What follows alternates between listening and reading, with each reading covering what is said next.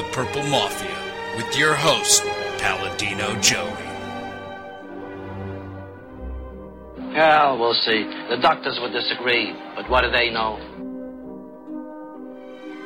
So let's just say that you'll pay me because it's in your interest to pay me.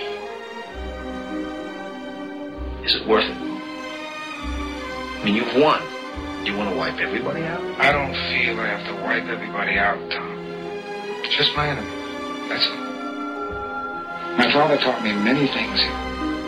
He taught me, keep your friends close, but your enemies closer. These are wonderful things that we've achieved, and there's no limit to where we can go from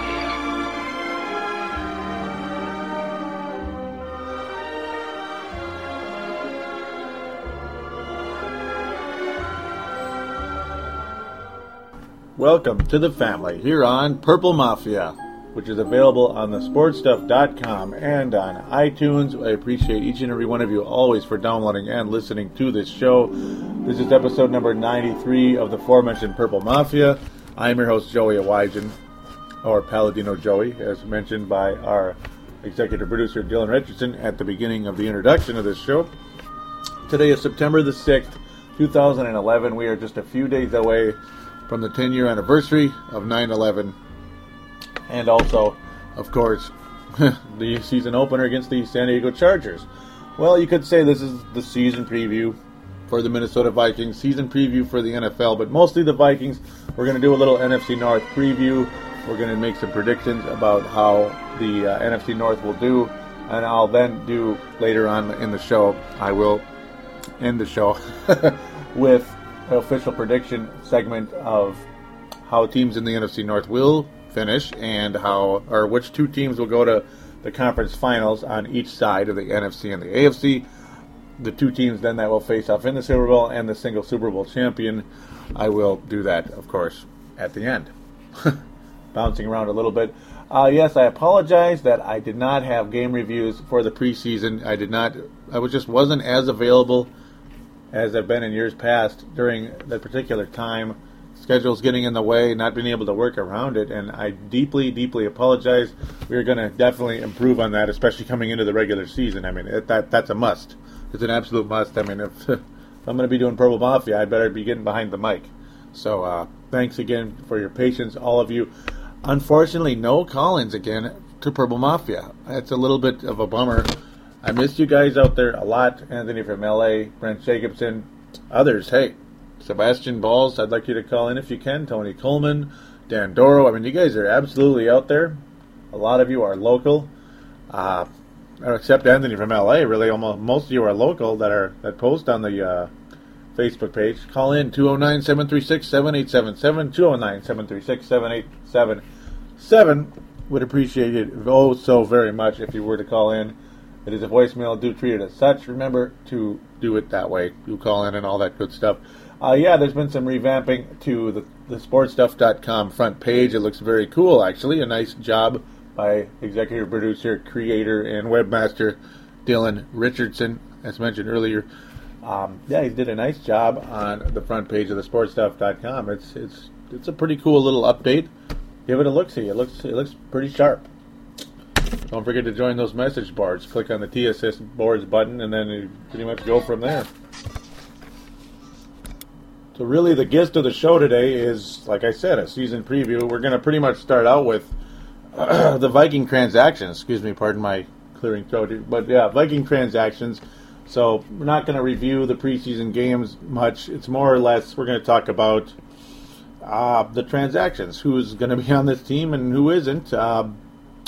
That's pretty much what we're going to start out with. Then, of course, like I said, delve deeper into the actual season previews, the NFC North preview, and then we'll close with the NFL predictions and all that good stuff, the predictions. So, here we go. Well, the Vikings did sign linebacker Chad Greenway to a 5-year contract. That's the most recent thing, so we'll just start off with that. Might as well, since it's kind of like the biggest story. That also frees up time and room to get started negotiating with Adrian Peterson.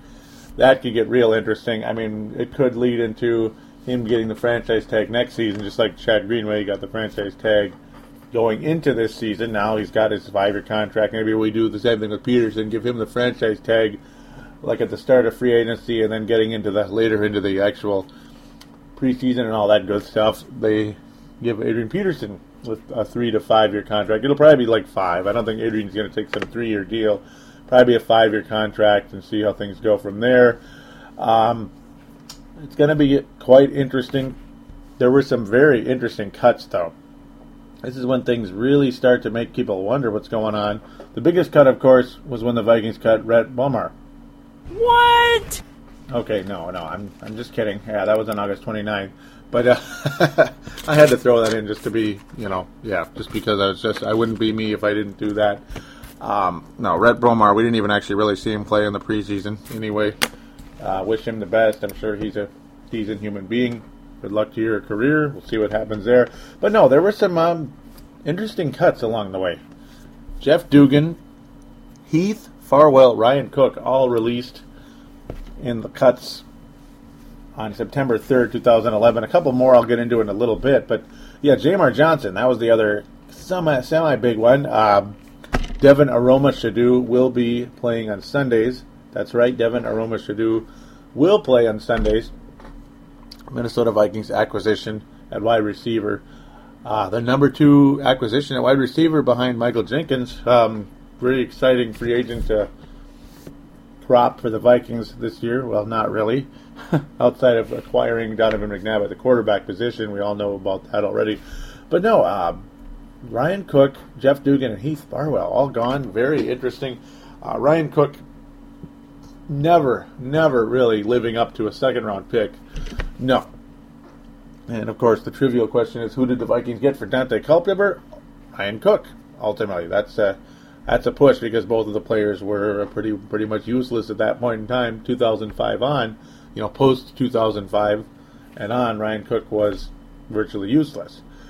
Jeff Dugan, a veteran of this team for a long period of time, a pretty valuable veteran, is no longer with the Minnesota Vikings. He was like a tight end fullback type, 99% blocker, 1% receiver.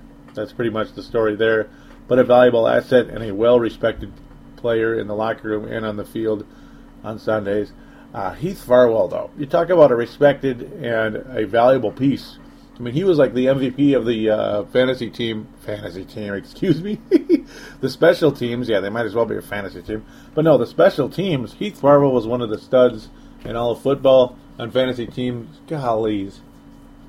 You guys know what I mean, okay? Special teams, all this stupid fantasy football is making my head spin, and yeah, that's just how it goes. Heath Farwell, yeah. He had an ACL tear about 2 years ago, and unfortunately that's the problem here with old Heath Farwell. Heath Farwell, it's not really the main problem, but they're maybe afraid of his injury past with that. A little teeny bit of age and, obviously cap space. The Vikings need to make cap space. They made absolutely no moves at the safety position, acquiring anybody. They had Tyrell Johnson and Jamarca Sanford duke it out.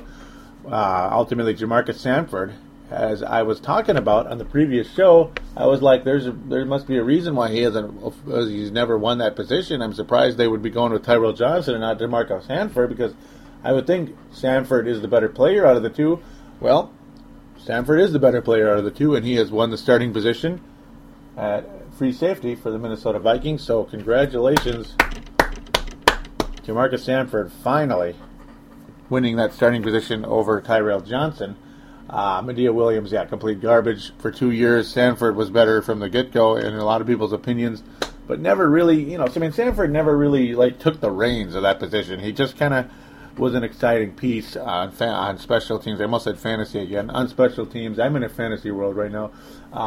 In spurts during regular play, it's going to be real interesting to see how Jamarca Sanford fares at the free safety position, although I got to think he will be an upgrade over Medea Williams regardless, and over Tyrell Johnson. Tyrell will remain with the team, will not be cut. Vikings, again, as mentioned, no moves at the free safety position. We'll get deeper into the Chicago Bears later, but the Saints released safety Merriweather, and he winds up with the Bears, not with the Vikings. A lot of people very frustrated and annoyed with that. We'll get more into that when we get to the Chicago Bears section of the preview. Of course, there'll be ties. You know, I'll talk about the Vikings along with, I mean, when I'm talking about the other members of the NFC North, you guys know I'm going to do that. So we'll see how things turn out. We will see how things turn out there. It will be pretty interesting indeed.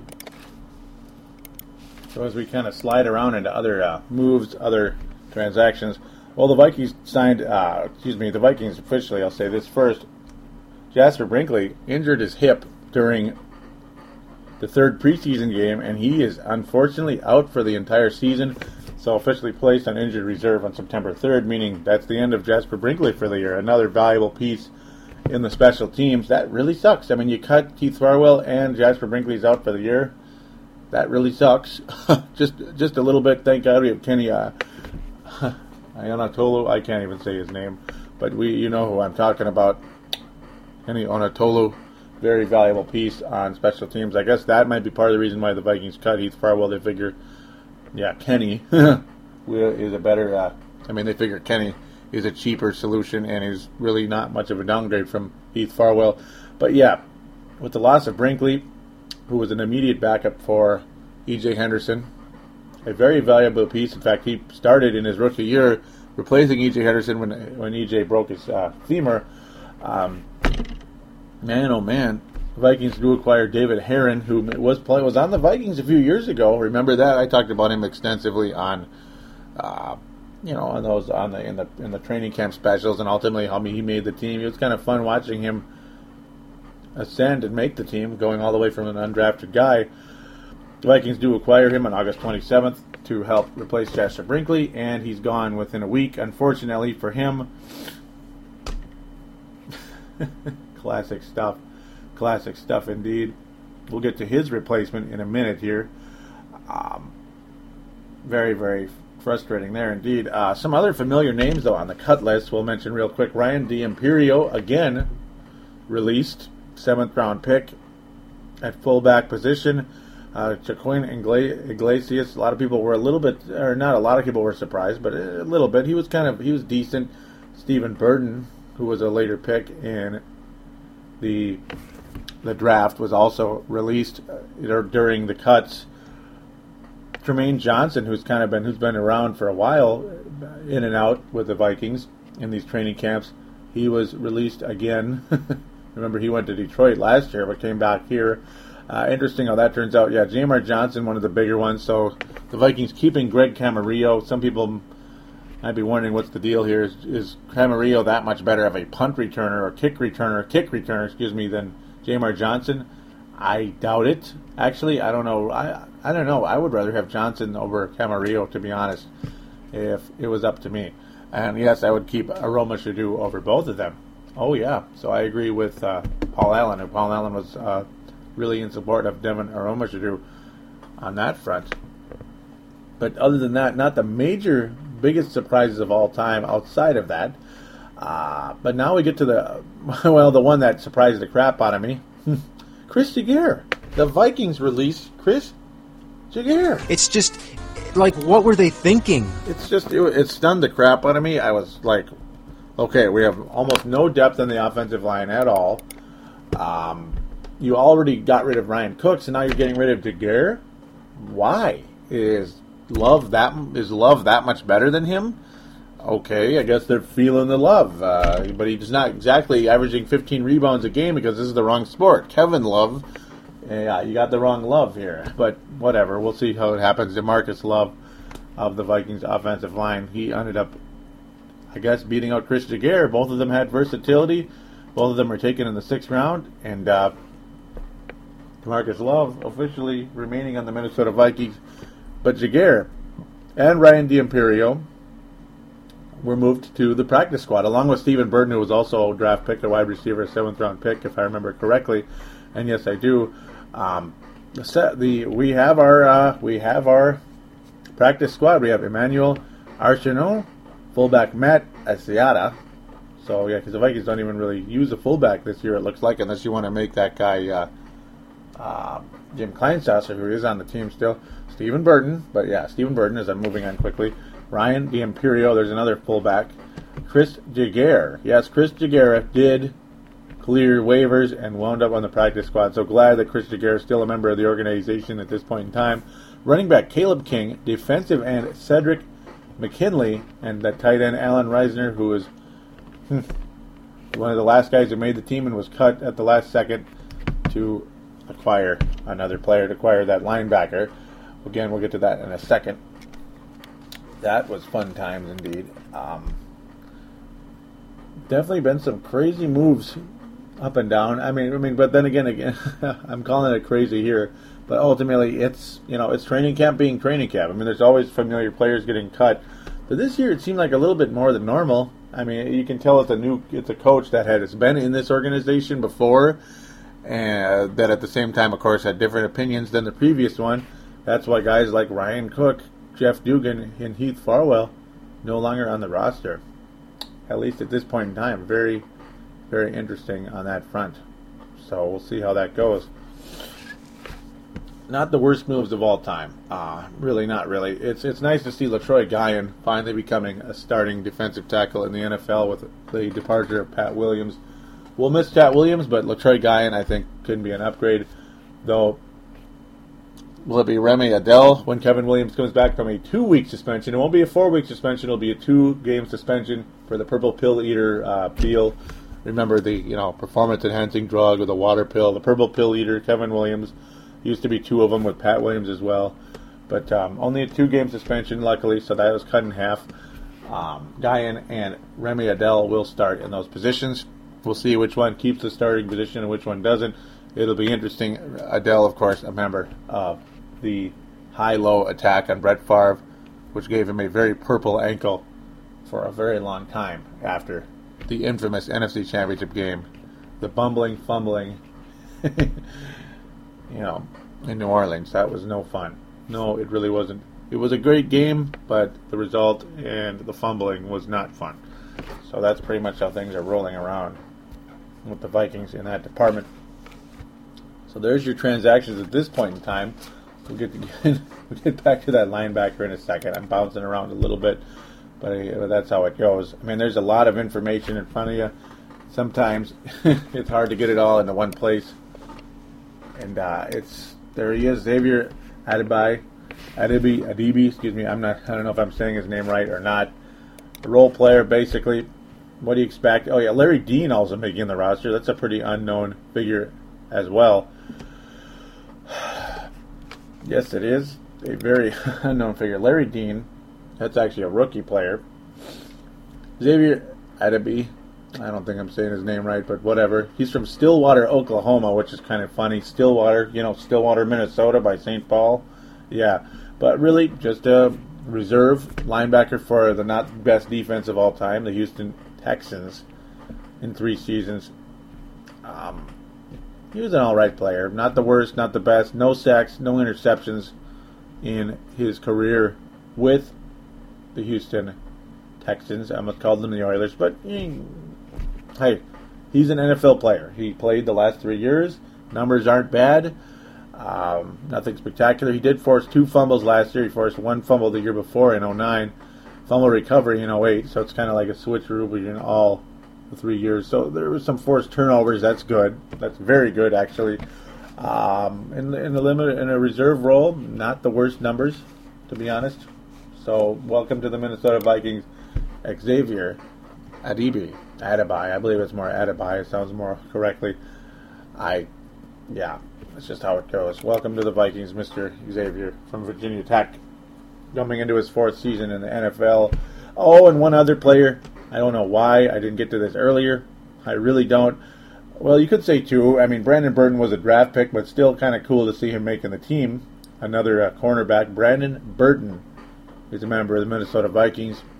I believe he was a 5th-round pick, and I said he'd compete with Azure Allen, ultimately, potentially for the job. Both of them on the roster at this point in time.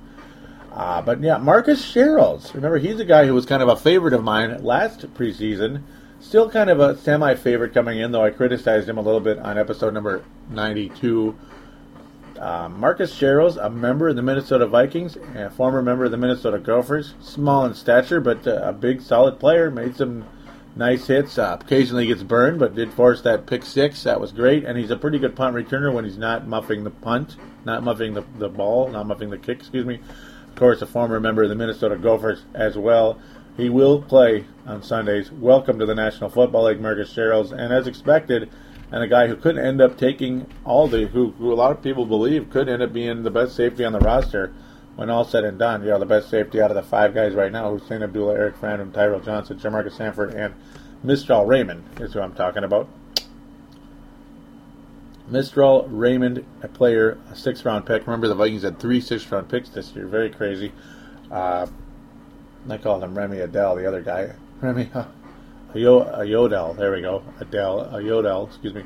But no, Mistral Raymond. A lot of people very excited about him from South Florida, still a very unknown school, you know, ultimately. But a guy who could end up being very valuable for this team in the years to come. We will see how Mistral Raymond turns out. But, hey, it's something to look forward to.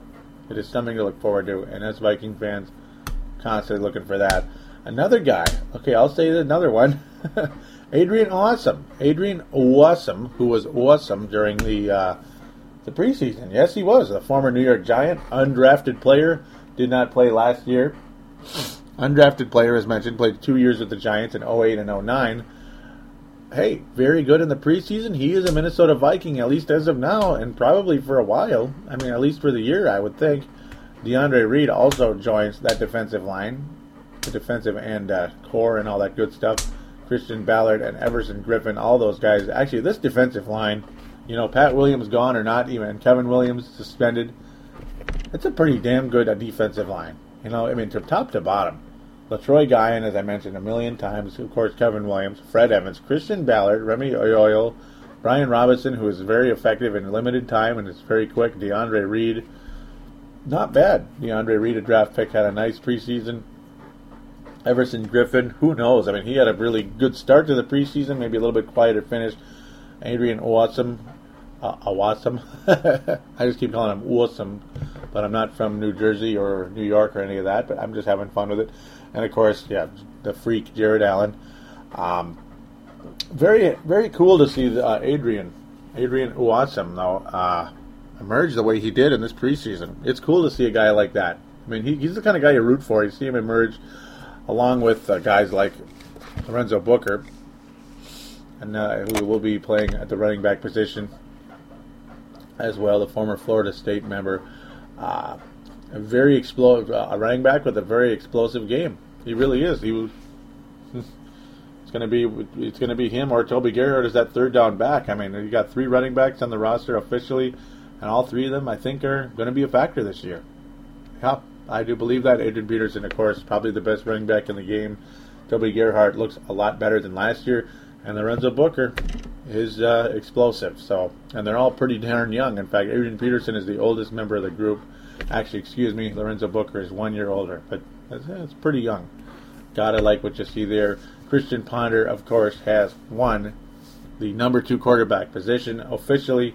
So Christian Ponder is your backup quarterback for the Minnesota Vikings. Should anything happen to Donovan McNabb, the future will be the present with Christian Ponder, number 7, quarterback of the Minnesota Vikings. We will see how that goes. He, in the 4 games of the preseason, he's like one of those stocks with the constant little uptrend. You know, you look at that constant uptrend, like the diagonal line just... Hey, Christian Ponder improved with every game he played in this preseason. And to me, again, that's a sign of a player that is a fast learner. Players that learn fast improve quickly and improve consistently. Not just quickly, but consistently. And that is what I saw out of Christian Ponder in this preseason. And ladies and gentlemen of the Minnesota Viking faithful, and of course the Purple Mafia faithful, to say Christian Ponder is the quarterback of the future is a very good thing. The future does look bright, and I do believe the Vikings are in good hands with Christian Ponder as the quarterback of the future. I am optimistic. I'm optimistic. For the most part, I think I am optimistic, though I have fun sometimes criticizing players or plays or coaching decisions or whatever, or free agent decisions at times. But overall, I am an optimist, and I am very happy with the progress of Christian Ponder. I mean, you give him the benefit of the doubt. Enjoy it. Enjoy it. We finally have a young quarterback of the future on this team for the first time since, dare I say his name, Dante Culpepper. Though, at the Culpepper was not somebody that consistently improved. He just kind of blew up one year. He did absolutely nothing in 99, was not ready to play, and then came in 2000, blew up, and then totally imploded in 2001 into 2002, and then had two more good years in 03, 04, and that was about it. Then he just basically forgot how to play and never really returned to form again. So, Ponder, the steady improvement, the fast learner, hey, this is the future looks bright at quarterback as far as I'm concerned. Very, very intriguing, very clutch during a drive. Almost got the Vikings a victory against the Dallas Cowboys in Week 3. And, of course, Week 3 is the game usually when the starters get the most playing time. So to see Christian Ponder play as well as he did in a game that, he wasn't really getting extended playing time, and maybe some of the better players were still playing when he was in, he looked awesome. He did. Gotta like it, because, Week 3 is the biggest workout for the more... either the starters or like the immediate backups, like the number 2's the second string, not like third and fourth. Great week for Christian Ponder. Great preseason for him indeed. Very intrigued. Joe Webb, we'll see what happens. With Rhett Bomar gone, Joe Webb will remain the third string quarterback on the roster, and we'll see. We'll see what they do. They can do anything they want pretty much with Joe Webb. It's going to be fun to find out how that turns out. So we're going to get to the Facebook group here briefly. Well, not too briefly, but brief enough. There weren't that many posts, unfortunately. There really weren't that many posts. So we'll start with Tony Coleman. Facebook.com/Purple Mafia Show. Facebook.com/Purple Mafia Show. Go visit the page and click like. Simple as that. We could use you. Hop on board and start posting. It's why not? Interact with all of us Viking fans. This is worth it indeed. Tony Coleman says, this is about that Cowboy game, of course, so that's a nice segue. He says, I gotta say, Ponder had a hell of a last minute and a half there. He looked good. I thought if that last play had ended out of bounds like it was supposed to, he may have won the game. So, very true indeed, and it was, a very encouraging sign for the future of this franchise. Christian Ponder showing early signs that he is the real deal.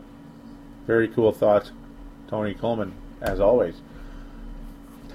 Chris Burke of the Sports Illustrated believes that Tony Coleman, again posting this, the Vikings will be 6-10. That's worse than their prediction for Detroit at 8-8. What do you think of this NFC North assessment? Very crazy. Very crazy. Definitely too negative, that's for sure. Nigel Southern, so great. Nice to hear from Nigel Southern, of course, and very strong contributor to Timberwolves Explosion, which is another show I do on the sportstuff.com and iTunes, covering, of course, the Minnesota Timberwolves. He says, I think the Vikings have some real weaknesses this year. The D-line, secondary, a deep threat partner for Harvin. I'd like to think they could do better than 6-10, but we will require some outstanding play from AP and whoever plays quarterback to get this team into the playoffs.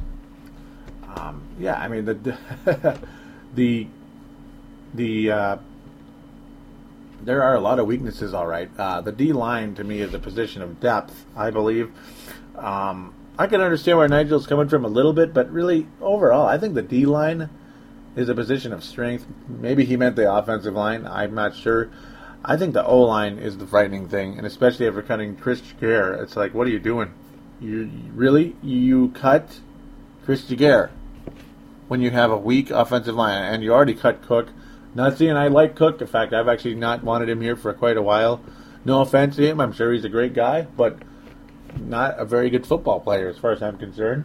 Certainly not worthy of a second-round pick in the National Football League. You cut Chris Degeare. What are you doing? It was already soft enough. DeMarcus Love, who knows? A lot of people do like him, but it's too early to really say he's really anything yet in this league. McNabb does look really sharp, though. So I do believe the quarterback position is very steady at worst. At worst, the quarterback position looks great as far as I'm concerned. McNabb extremely sharp. Ponder, one of those stocks that continues to climb. Very exciting. I'm not impressed overall by the wide receiver position, Tony and Nigel. I'm not impressed at all at the wide receiver position outside of Percy Harvin, who really to me is not a wide receiver. He is a slot receiver. He's an underneath guy. Catch and go. Catch and go. Yak. Yards after catch.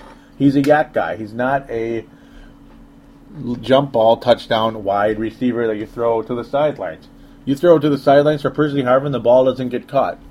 You know, I'm sorry to say that, but to me that's fact. Not tall enough to be a sideline receiver, so therefore he is not a wide receiver. He is just a receiver. Aromashodu could be a short value as far as I'm concerned. Short-term value, he might be. Would have been fun if the Vikings did went after Chester Taylor, but he ended up going to the Arizona Cardinals. The Bears do cut him and acquire Marion Barber. We'll get more into that in a little bit when we get into the NFC North preview. Toby Gerhart, we'll see what happens there. I also talk about how the Lions, seeing them becoming the 8-8 club, interesting. They do have some nice pieces. Their offense in general is very good. It all depends on Matthew Stafford.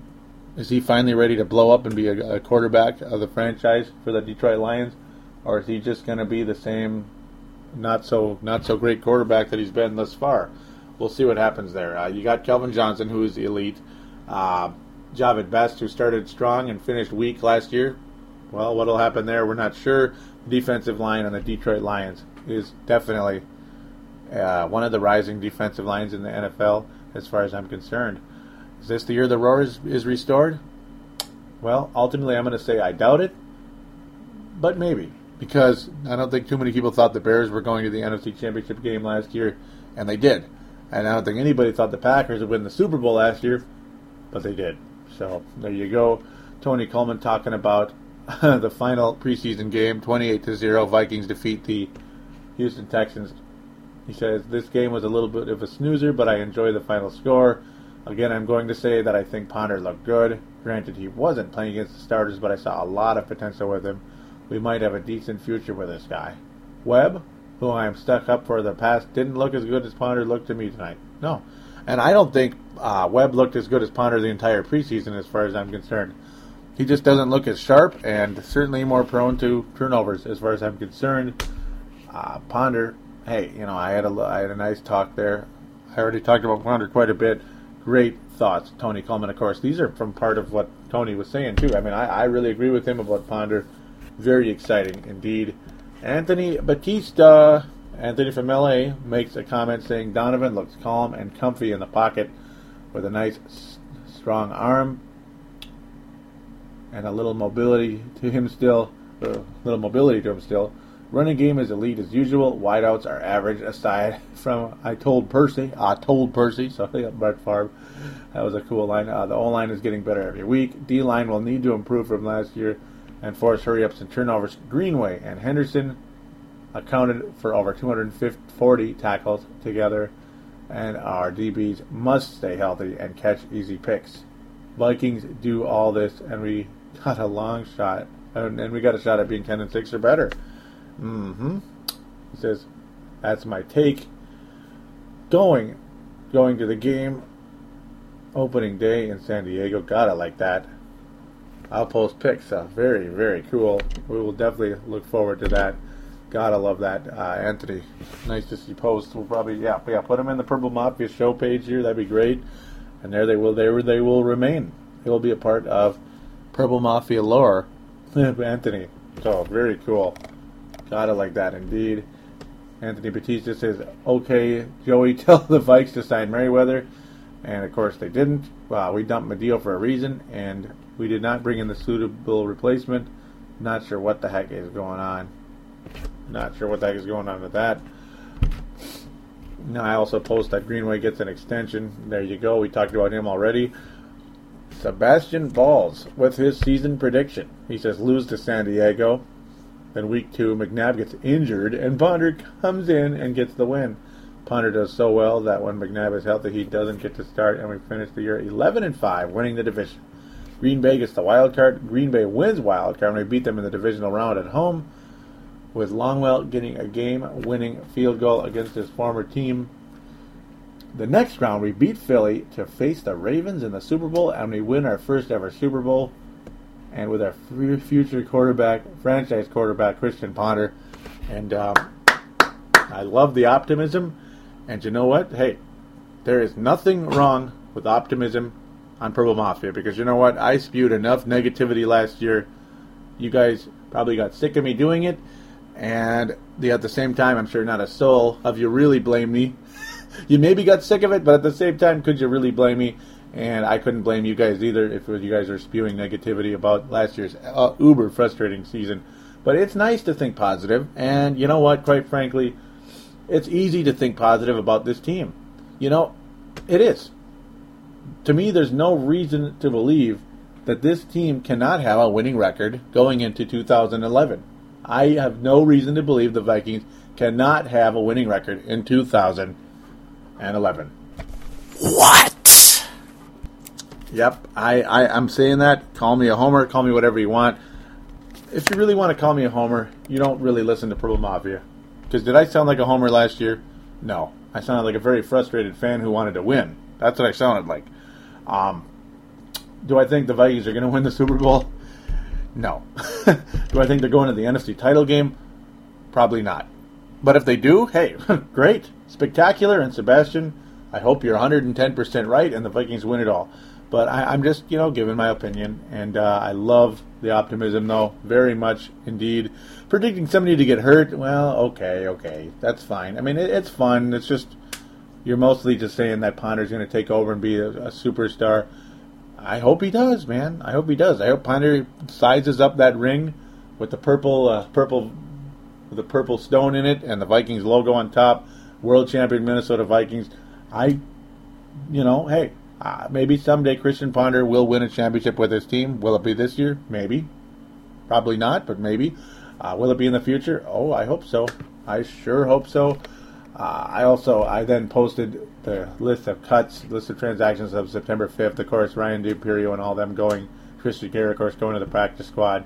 Very happy to hear that Degeare has been retained. And Anthony Batista says he says agreed. Yeah, it does make me feel better that Degeare was retained via the practice squad, because I do think Chris Degeare has a place in the National Football League, and I'm a little surprised that he's not going to be playing Sundays, at least not as of yet. I'm a little surprised by that, but at least we retained him. I mean, I'm kind of surprised that nobody, and I mean nobody, picked him up. To get on the practice squad, nobody claimed him. Usually it's guys that are not going to really jump on a roster right away. So congratulations, Chris Jaregui, at sticking with the Vikings, I guess. Or congratulations, Vikings, on getting Jaregui through waivers. I'm glad about that. So I'm glad Anthony Batista, Anthony from L.A., agrees. Boy, I miss his calls, though, man. Anthony, I know you're listening. I miss your calls. I understand you have a life, though, and maybe you're too busy. So, hey, that's why Purple Mafia hasn't been around, because it's busy. Too much junk going on. Being it's regular season, though, I got to get my butt behind this mic. And being that second shift, honestly, is more show-friendly than first shift. Back in second shift again. I got to get my ass behind the microphone. Yes, I do. I really love the posts, guys. Please keep them coming. Missing you, Dan Doro, out there. I understand you're probably busy with school from what I saw. You said you scored 100% on a test. That's pretty cool. Some radar test. That's pretty cool. Congratulations. I don't know if you want me saying that on the air, but hey, it's a positive thing. You scored 100%, so well done, Dan Doro. Well done indeed. Shout out to you. And yeah, I missed you on the show, man. I missed you on the boards. You're always such a great contributor.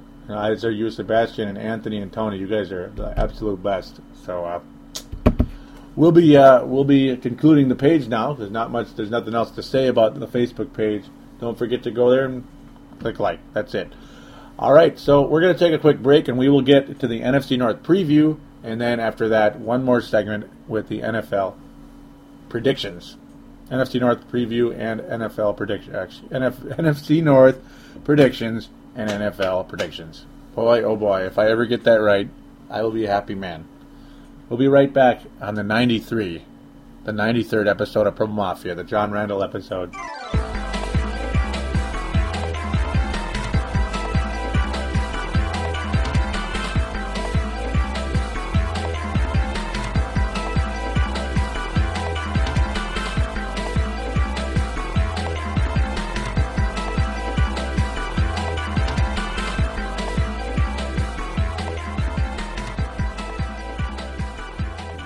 And we are back here on Purple Mafia, episode number 93, which is a reminder for iPod users and other MP3 players like the Microsoft Zune and whatever else. Welcome on board once again to the show. Well, let's just pretty much jump into the NFC North preview. Well, we've talked about the Vikings transactions. Let's move on to, well, you could kind of say the least of our worries, I guess, at this point in time. But who do you think it is? The Detroit Lions. Of course it's the Detroit Lions. For now. They're an improving team. Yes, they are. Matthew Stafford is basically an addition from within, of course, coming back from injury. And a lot of people expect him to have a breakout season, once and for all. Number one pick a few years back. Is this finally the time for Matthew Stafford to shine for the Detroit Lions? We'll see. Job at best? Well, we'll see. We'll see. There's no, like, massive additions where you're like, oh my God, here come the Detroit Lions. But they made a few okay moves here and there. Nothing really to really majorly get into in general. They signed kind of who they could, I guess. They just kind of are who they are at this point in time. But really the key is the defensive line, like I talked about when I was looking at the Facebook group. The defensive line and the quarterback, the offense in general, are the major keys for this Detroit Lions and the success of the Detroit Lions. Matthew Stafford, Sean Hill, Drew Stanton, the quarterbacks, Javid Best, the main guy coming in once again for the Lions to try to be, well, will he take a step up from last year? Started up very strong and finished, you could say, on the poor side. They have a very nice tight end in Brendan Pettigrew. A very strong season last year. Yeah, I mean, Javid Best's overall numbers, nothing to really get excited about. Really, the best part is, well, he had the 5.55 yards on the ground, only a 3.2 average, 4 touchdowns officially, but he did have 487 receiving yards, which is, you know, incredible for a running back in the NFL, especially a guy, yeah, he averaged about as many, or he got about as many receiving yards as he got running. It's just, so obviously the versatility is there. I mean, there's no reason to believe that this team can't continue to be on an uptrend in terms of victories, but are they on the verge of becoming a super team? No, I can't say that. Pettigrew is, yeah, as I mentioned, one of the better tight ends in the league. Still very young, of course, only 26 years old, coming into his 4th season in the NFL. The main guy really to worry about the Detroit Lions is their 24-year-old Ndamukong Suh. I hope I'm saying his name right, and I think I am, obviously. We all know who that is. He is one of the best defensive tackles in all of football. He just might be the best, especially by the end of the year. Yeah, I mean, it's guys like this that you build a franchise around. He had 10 sacks last year as a defensive tackle, not as a defensive end. Just an overall force, run stopping, pass rushing, all the above. I mean, the guy gets it done. He's about as good as it gets in the entire league. He really is. Detroit Lions, will they be a playoff team this year? No. Not unless Matthew Stafford blows up. And I mean just absolutely blows up. It has like a Kurt Warner type season offensively with, of course, Kelvin Johnson, who clearly is a star receiver in the National Football League. No major like free agent addition, trades, whatever, that make you go like, oh my God, here come the Detroit Lions. Jason Hanson is still there, his 20th season, 41 years old. Just amazing how long he has lasted in the NFL. Wow. I mean, it's just amazing. Jason Hanson is still there. Poor guy. He has been there forever. It's amazing how long he has stuck around with that franchise. It is just crazy. Pretty much the whole 90s and the whole 2000s, and here we are going into 2011, whatever you want to call it, and he's still there for the time being. Probably not forever and ever, but kind of way forever. You got Nate Burleson, still a member of the Detroit Lions. Hey, they have pieces to continue to improve. Are they a playoff team once again? No, they're not. So we're going to pretty much leave things as is. Detroit Lions, I believe, well, I'll get to the records later. But that's pretty much the deal with the Detroit Lions. It's pretty much about the offense and the defensive line. The linebacking core is improving. That's pretty much where we'll leave it. Let's get to the Bears. Let's get to the Chicago Bears. You know, I would have really liked to have Dylan Richardson on. In fact, I was even, you know, thinking about calling him, but the schedule and the schedule in general, my work schedule and other things I have to do when I get home, other things in general that I have to get done, unfortunately, around the house and all that good stuff. And obviously he has the same thing going on as well. I just was not able to be able to make the call. I mean, I just didn't think I'd be able to get this done tonight, unfortunately. But I will have Dylan Richardson on very soon. I know you're listening. I got to get you on here. We could probably talk Bears, maybe even, very soon. I'm sure during the regular season, of course, especially, I got to have him. I really should have him on when the Vikings and Bears play. I really should. This team did make a few more free agent moves.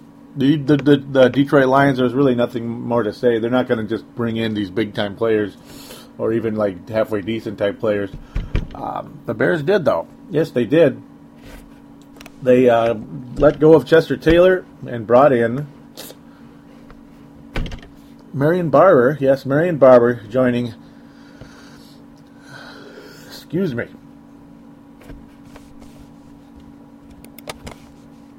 Of course, Matt Forte, the guy who emerged. Of course, had a good freshman year, a bad sophomore year, and a very good junior year for the Chicago Bears last season.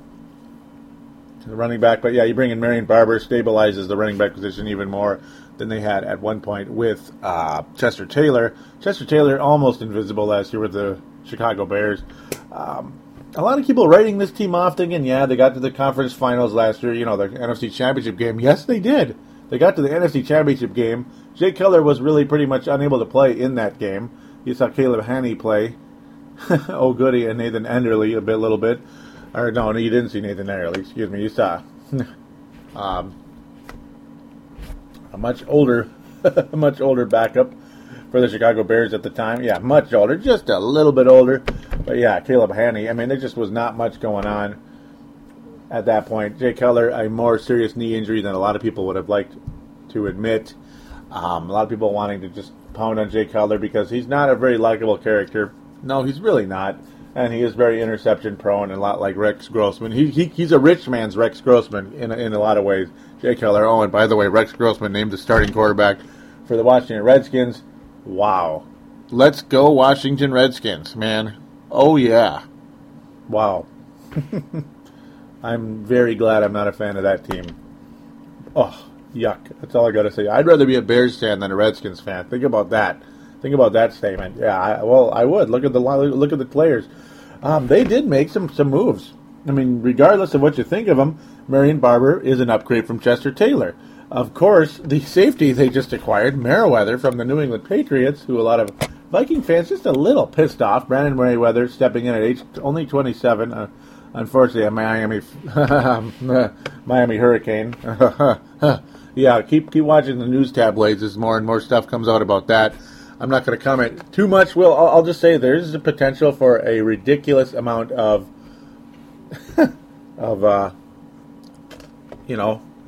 academic, all that kind of stuff. Well, not academic, more or less like recruiting fraud going on over there. There's evidence of it, of course, a source from prison mentioning that. We know that's the news broke about 2 weeks ago. It's kind of gotten a little quiet for the time being, but, boy, that thing could absolutely blow up later on. I'll just leave that alone, though. I'm going way too far already and totally digressing from where I need to be. Brandon Merriweather added to the Chicago Bears. A defense that's really not that great. In some ways, it is really good. In some ways, it isn't. Brandon Merriweather, an upgrade to the Chicago Bears secondary, which is what he absolutely would have been for the Minnesota Vikings secondary, though I am very intrigued to see how Jamarca Sanford will play as a starter. I'm very happy he is. There he is. There he is, the starter. Oh, goody. Yes, oh, goody indeed. There are players up and down this roster. The Bears continuing to hang on to people. I mean, there are big names on this team. Of course, Julius Peppers. Of course, Lance Briggs. Brian Urlacher's still there, of course. Absolutely. There are pieces. Charles Tillman's still around. He's always been a fairly solid individual. But no, they added Roy Williams as wide receiver. And I know to a lot of people, Roy Williams at wide receiver is like, we're happy for you. Roy Williams sucks. You know, he had one good year with the Lions, sucked with the Cowboys, and now he's with the Bears. That's great. Hey,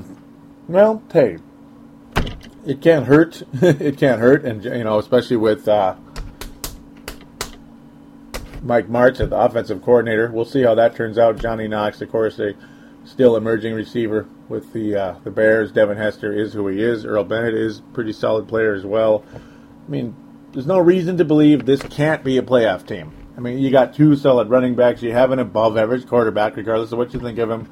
You have several decent receivers. I mean, it's pretty safe to say, guys, and yeah, obviously I'm not being a homer when I say this. Obviously I'm not being a homer. This proves it. The Chicago Bears wide receiving core is better than the Vikings. Well, yeah, it is. Earl Bennett, Hester, Johnny Knox, and even Roy Williams. Yeah, it's better than the Vikings. I'm sorry, it is. It just is. I hate to say it, but facts are what they are. What else can you say? You just kind of have to leave that as is. And yeah, you got the two solid running backs, like I've already said. So no reason for me to believe the Bears can't be a playoff team. Will they? Will they not? You know what? It just depends. The Bears are one of those teams you kind of flip a coin. They could be 10-6, and they could be 7-9, or 6-10. Just flip a coin with these Bears. You just don't know what you're going to get until they play the game. The Bears are funky like that. A team that's a lot more of a sure thing, and yes, they are, because they're sizing up the rings again. The Green Bay Packers are Super Bowl champions coming into this season. Oh, goody. Aren't you guys excited? Well, I'm sure not.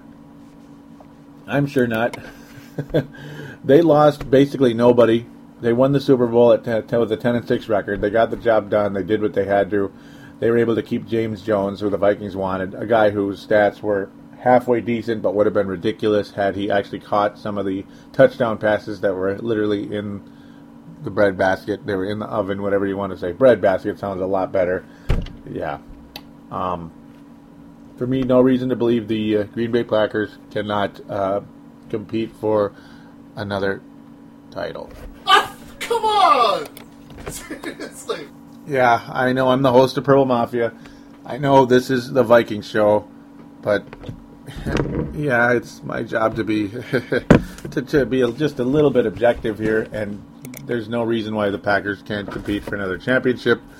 Unfortunately, to all of us, to myself, and to all of you listening, there's no reason to believe that the Packers cannot compete for another title. Will they win this year? Will they win another title? No. I say no, but that's just me. Just going to have to leave it as is.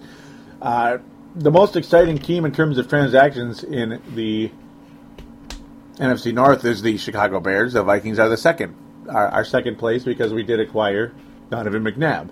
Michael Jenkins, great. Kinda. And that's about it there, really. It's because and the Vikings draft pick of Christian Ponder was pretty exciting as well, just a little bit. So mostly the quarterback position for the Vikings in terms of additions. Outside of that, really, we got our Adoyle, Remy Adoyle. I'm saying his name all screwy, but you get the idea. We got him to help out with the defensive tackle position to help replace Patrick Williams. Of course, dumping Brian McKinney was exciting in a lot of ways, in terms of I can't believe they did that, and Charlie Johnson coming in to replace him. Not an exciting replacement, but a replacement. It's pretty much as it is. And I'm just keep tying the Vikings back into the other teams because, this is a Vikings show, and I guess that's just the way it's going to have to be. So, sorry, Green Bay Packer fans about that. I just said your team can compete for the championship again this year, and there's no reason to believe they can't, and I've said that about 5 times now just to annoy more Viking fans, and I'm sorry about that. No major losses for the Packers, no major additions. They kept the players they needed to keep, and, they're going to have a healthier Ryan Grant at the running back position. Of course, Aaron Rodgers is ready to rock and roll. Matt Flynn, a few years ago, surprisingly won the number 2 job. still will be the number 2 quarterback for the Green Bay Packers. Yes, they will. Donald Driver returning once again. Amazingly, Donald Driver will be the captain of the wide receivers. Greg Jennings is Greg Jennings. James Jones is James Jones. I mean, that's at least 3 very good wide receivers right there. You know, you can't really go wrong with that. Jermichael Finley, the numbers weren't spectacular all of last year. They were good at some times and not good at others. But, again, a year older and wiser, a year older and better. We'll see how he turns out. It'll be fun to watch for Packer fans, not for us Viking fans. Packers, yep, they signed A.J. Hawk to an extension, a long extension. I mean, they kept the guys they needed to, and they're back. They're back. I'll just have to leave it as is. Green Bay Packers, the favorites to win the division, and could quite possibly go to the NFC Championship game and beyond. They could very definitely be right back in the NFC title game. As, well, it's just how that is going to go. Okay, I'm going to make my predictions for the NFC North Division. The Detroit Lions will be back in their usual position, 6-10, 7-9 record, though. They will scare some teams. They will score some points. They will play some good defense. But they won't have a winning record this year. 6-10, 7-9, maybe 8-8. Detroit Lions. It all depends on Matthew Stafford. Will he blow up? Will he not? Maybe, maybe. But he has done absolutely he has done nothing for me to say that he will. So we're gonna have to leave that as is. Detroit Lions will ride the pine in the NFC North.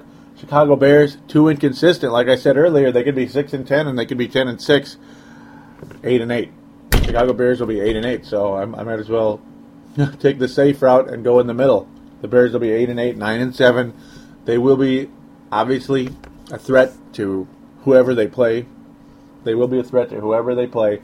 It'll be interesting to see what happens to them. I mean, anything could happen to the Bears. They could be 12-4. Who knows? Jay Cutler blows up. All the big pieces play well. Marion Barber's a really huge boost for Matt Forte. We'll see what happens there. We really will. Chester Taylor lit a fire under Forte last year. Will Barber light even more of a fire and really add more of a goal line threat to the Bears? Hey, we'll see. But until then, I'm going to say they're 8-8. Second place is going to be Minnesota. Yep, I'll say the Minnesota Vikings finish second place. And, yeah, some of you will say this is too optimistic. Some of you may even go as far as to say it's too pessimistic. The Minnesota Vikings will be 9-7 or 10-6. I'm going with 10-6 because an easier schedule. They have a 4th place schedule. They finished behind Detroit last year, folks. So I think Minnesota is 10-6 with and they will clinch a playoff berth. Where they go beyond that, who knows? But I think Donovan McNabb is good enough. Donovan McNabb, Adrian Peterson are good enough, along with the still very good defensive line with the Vikings.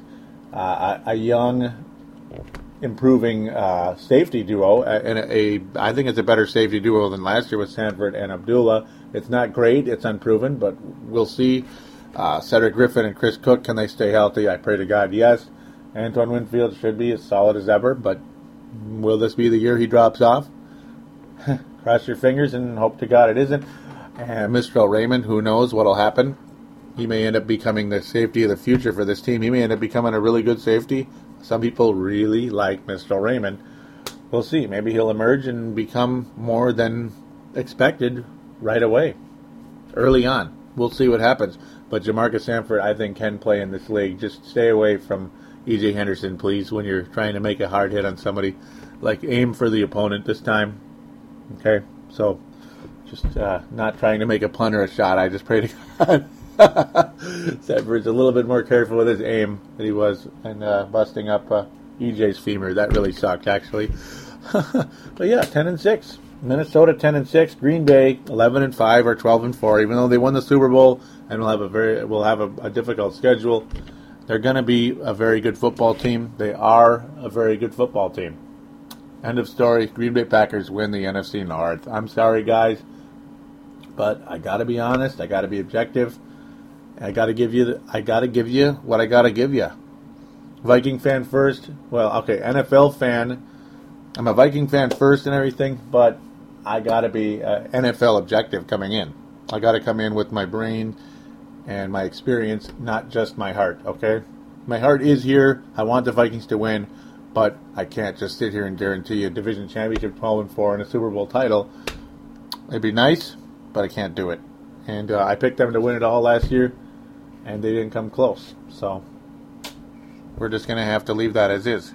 I picked them to win it all in 99, too. Well, how about I pick the Vikings to finish last place and they go all the way and win it? Maybe I should do that. But no, they won't finish in last place. I think Donovan McNabb is too good for that. I really believe Donovan McNabb is going to have an extremely good football season. I mean, all signs are pointing to Donovan McNabb being excellent. And that's all there is to it there. So that will conclude my prediction for the NFC North. Green Bay first, Minnesota second, both of them in the postseason. Chicago, probably not in the playoffs, but maybe. High end, maybe. And Detroit, not in the playoffs. Last place, but dangerous. A spoiler for teams. And going into next year, could be a playoff team. So that's going to conclude that. We are going to come back for the... we're going to make a very brief preview of the San Diego Chargers game. And which, of course, is this Sunday. Yeah. And then I will conclude the entire show with my NFL previews, who will get to the conference championship games, and who will get to the Super Bowl, and who will win it. I will conclude the show with that. But we'll make a brief preview of San Diego right after this.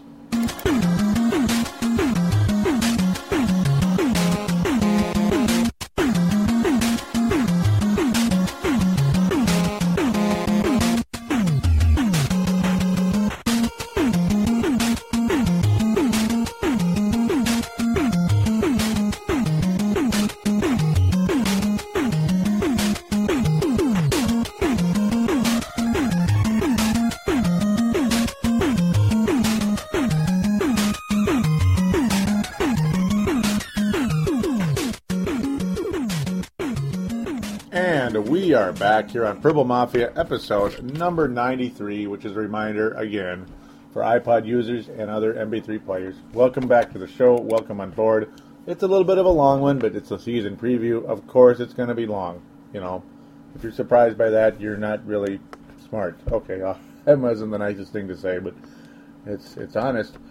Well, the San Diego Superchargers will be hosting the Minnesota Vikings at 3:15 Central. 1:15 Pacific. The San Diego Chargers, hopefully more likely to be the new resident in the Los Angeles football stadium in the coming years. Though I would love to see the Chargers stay in San Diego. I think San Diego deserves a football team.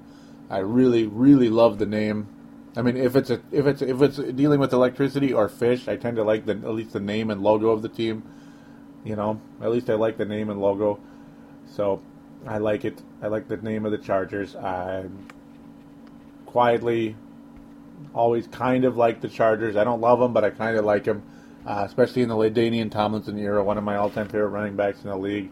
Phillip Rivers is always putting up good numbers. Gosh, Billy Volek's still there. Got it like that.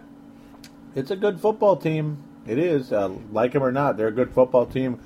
Oh, remember the Vincent Jackson dream? He's going to be the wide receiver for the Vikings. Well, he's still with San Diego. Can you believe that? That's pretty crazy. Yep, Vincent Jackson still donning the bolts. Yes, he is. And, well, he's going to be a threat for the Vikings coming in. San Diego Chargers always with the constant nag in the back in the beginning, in the nag in their ears every year. Well, the Chargers are slow starters. They're always slow starters. So that's one of the things the Vikings really, really should be worried about that because, you know, the Chargers are probably going to want to do everything they can to kick somebody's butt to shut that whole talk up about how the Chargers always start slow. And, yes, they do always start slow. Gosh, when I started watching football in 1992 at age 13, I remember the San Diego Chargers opening the season 0-4. And winning the division with an 11-5 record with the rookie coach of Bobby Ross at the time.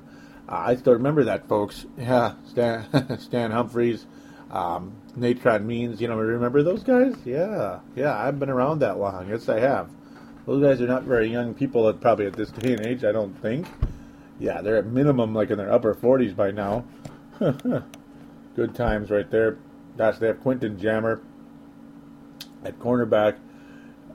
It's a, you know, it's a good team. Oh, and remember Bob Sanders. Remember that safety Bob Sanders we talked about earlier. He's a San Diego Charger, a guy we would have liked to have on the Minnesota Vikings, the former Colt.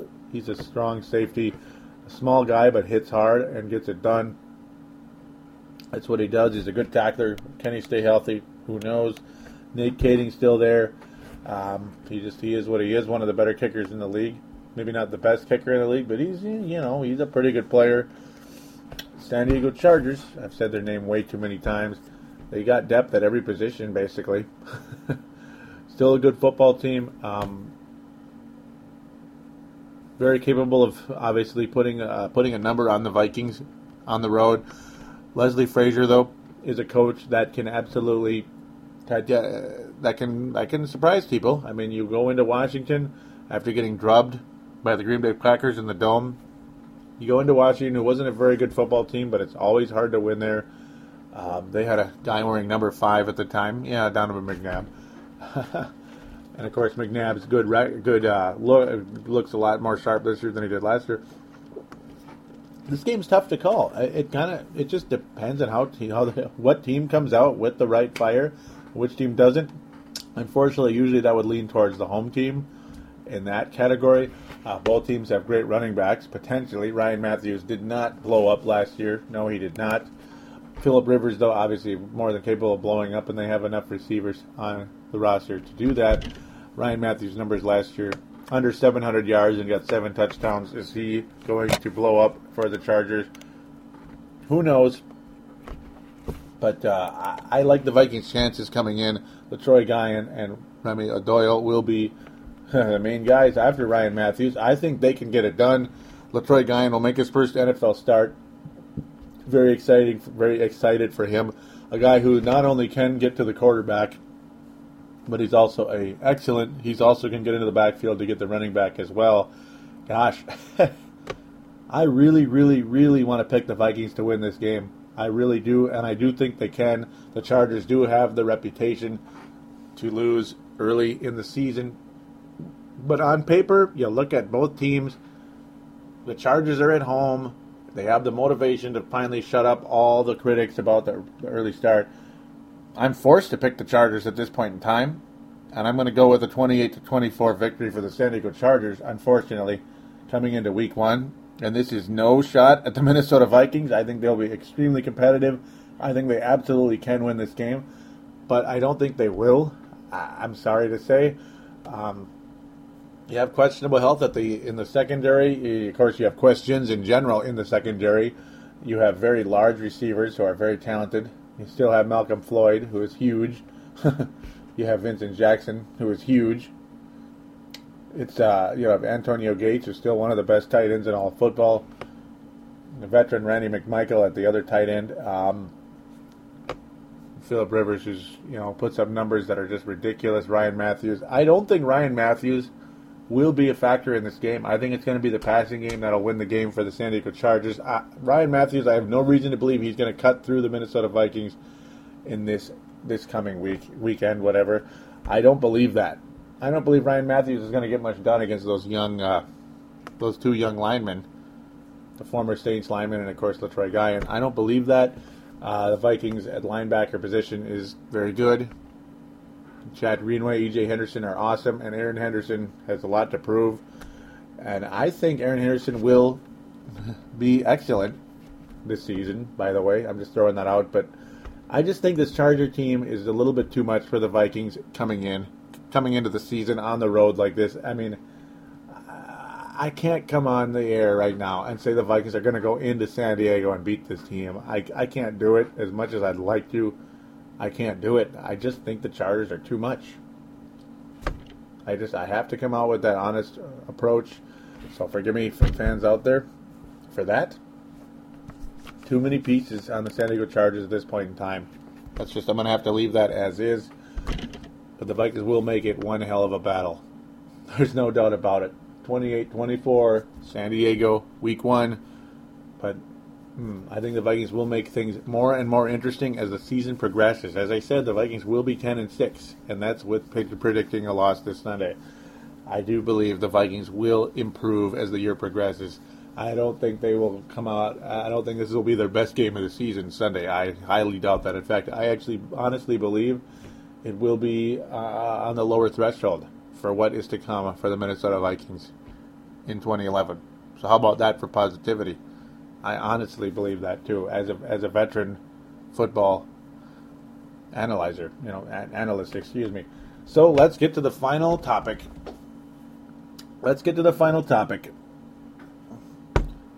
Who will be in the NFC Championship game? Who will be in the AFC Championship game?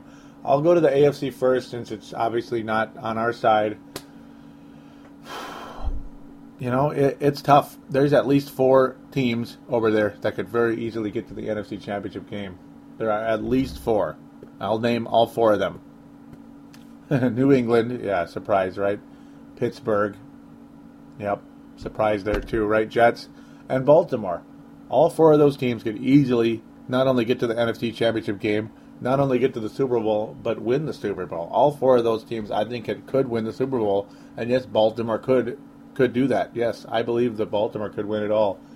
They're capable of winning on the road. And a team that's capable of doing just that is more than capable of is definitely a team that can win it.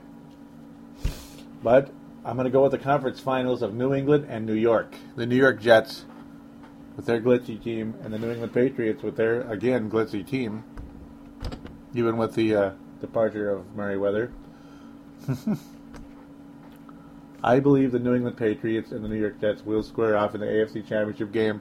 Pittsburgh Steelers, well, they have all the ability to do whatever they want, but they are the cursed team that lost the Super Bowl. I think they'll get to the second round, but lose to one of these teams. I do believe that. Baltimore, I really, really, really like a lot, but I did not like the way things turned out for them in the second round last season. It was disappointing, to be honest. You know, I don't want to annoy people, but a team that had a great record last year that could not get it, that just for some reason could not get it done against the New York Jets. I think they do get it done against the New York Jets this time around. I'm going to go with that. It's just as easily, but it's just as easy to pick the New York Jets to go to the Super Bowl, but I'm going to pick the Patriots to go to the Super Bowl. I think they're finally going to get back to the Super Bowl. I think the New England Patriots will finally get there, and they will make things extremely interesting. I do believe that indeed. So now we're going to go over to the NFC before we talk about the Super Bowl. Obviously, we got to figure out who the Patriots will be playing. Hey, there are some talented teams over in the NFC as well. There are four teams that are just fantastic in the NFC. Four teams that could, as like I said about the previous deal, could not only get to the conference finals, but not only get to the Super Bowl, but even win the darn thing. Despite what happened to them in the postseason last year, like Atlanta, which is going to be one of them, and New England, Atlanta, New Orleans, Green Bay, and Philadelphia. Surprised that I picked Philadelphia, right? Yeah, real surprise with all that glitzy lineup as well. Those are the four teams, but I'm going to go with right now. Well, it's not going to be the two teams that are playing tomorrow night, or tonight, whatever you want to say, depending on when this show is released, or yesterday, Thursday, Green Bay and New Orleans will square off in a season opener. The two most recent Super Bowl champions of 2009 and 2010. You will see one of those two teams, though, in the NFC Championship game, and I'm going to go with the Green Bay Packers. Yeah, the Green Bay Packers will get to the NFC title game to try to defend a championship. They will try as they might, but unfortunately they will be on the road against the Philadelphia Eagles, and it will be too much. I think Philadelphia, with Michael Vick, you know, in some ways I'm going on a limb, in some ways I'm not. I mean, something changed last year with Michael Vick as the year progressed, and it cost the Eagles dearly, but I've got a feeling, I mean, I can't believe that there won't be a day with Michael Vick in the Super Bowl as a Philadelphia Eagle, with the way he improved, with the way this team is built around him. And no, not because Ronnie Brown's on the roster, but because a lot of other players they have added and how good they already were last year. I think the Philadelphia Eagles will represent the NFC, the National Football Conference, in the Super Bowl in this coming season.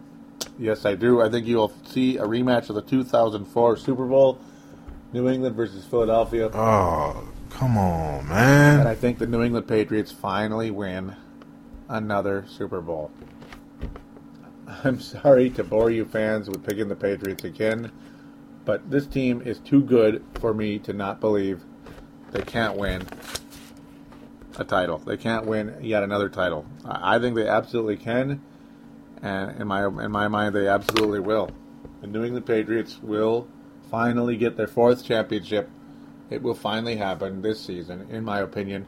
Chad Ochocinco being on that roster, Albert Hainsworth, Bill Belichick knows what he's doing, and he added these players for a reason. And when he adds big-name guys like that, they tend to blow up like Randy Moss did in 2007. Record numbers, ladies and gentlemen, for Randy Moss and Tom Brady. I don't think Ochocinco is going to break records, but I think he is a big addition. And the Patriots still have Deion Branch, who was Tom Brady's favorite receiver when they won championships.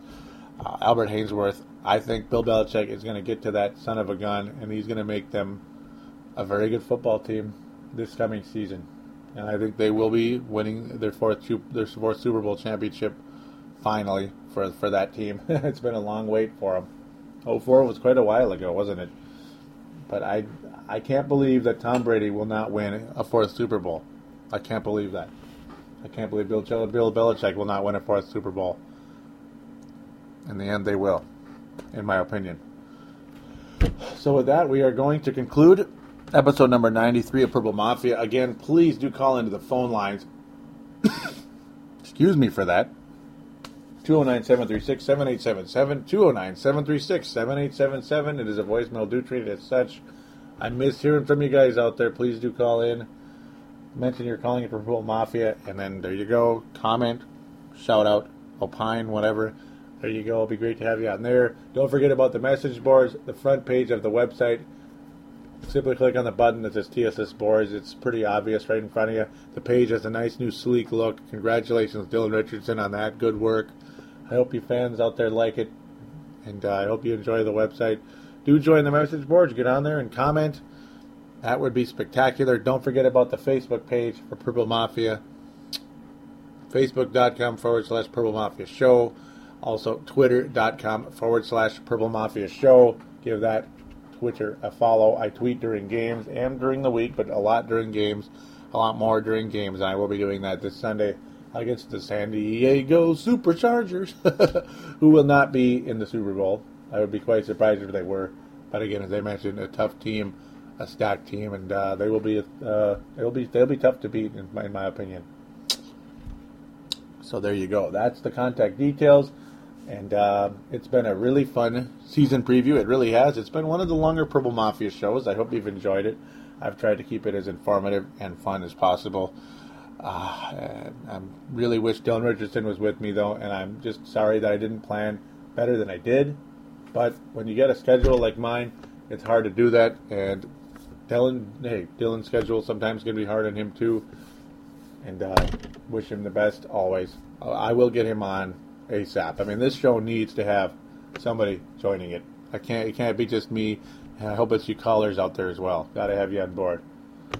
All right, guys. We will talk about, hopefully, a Vikings victory against San Diego in episode number 94. Until then, do take care and go Vikings.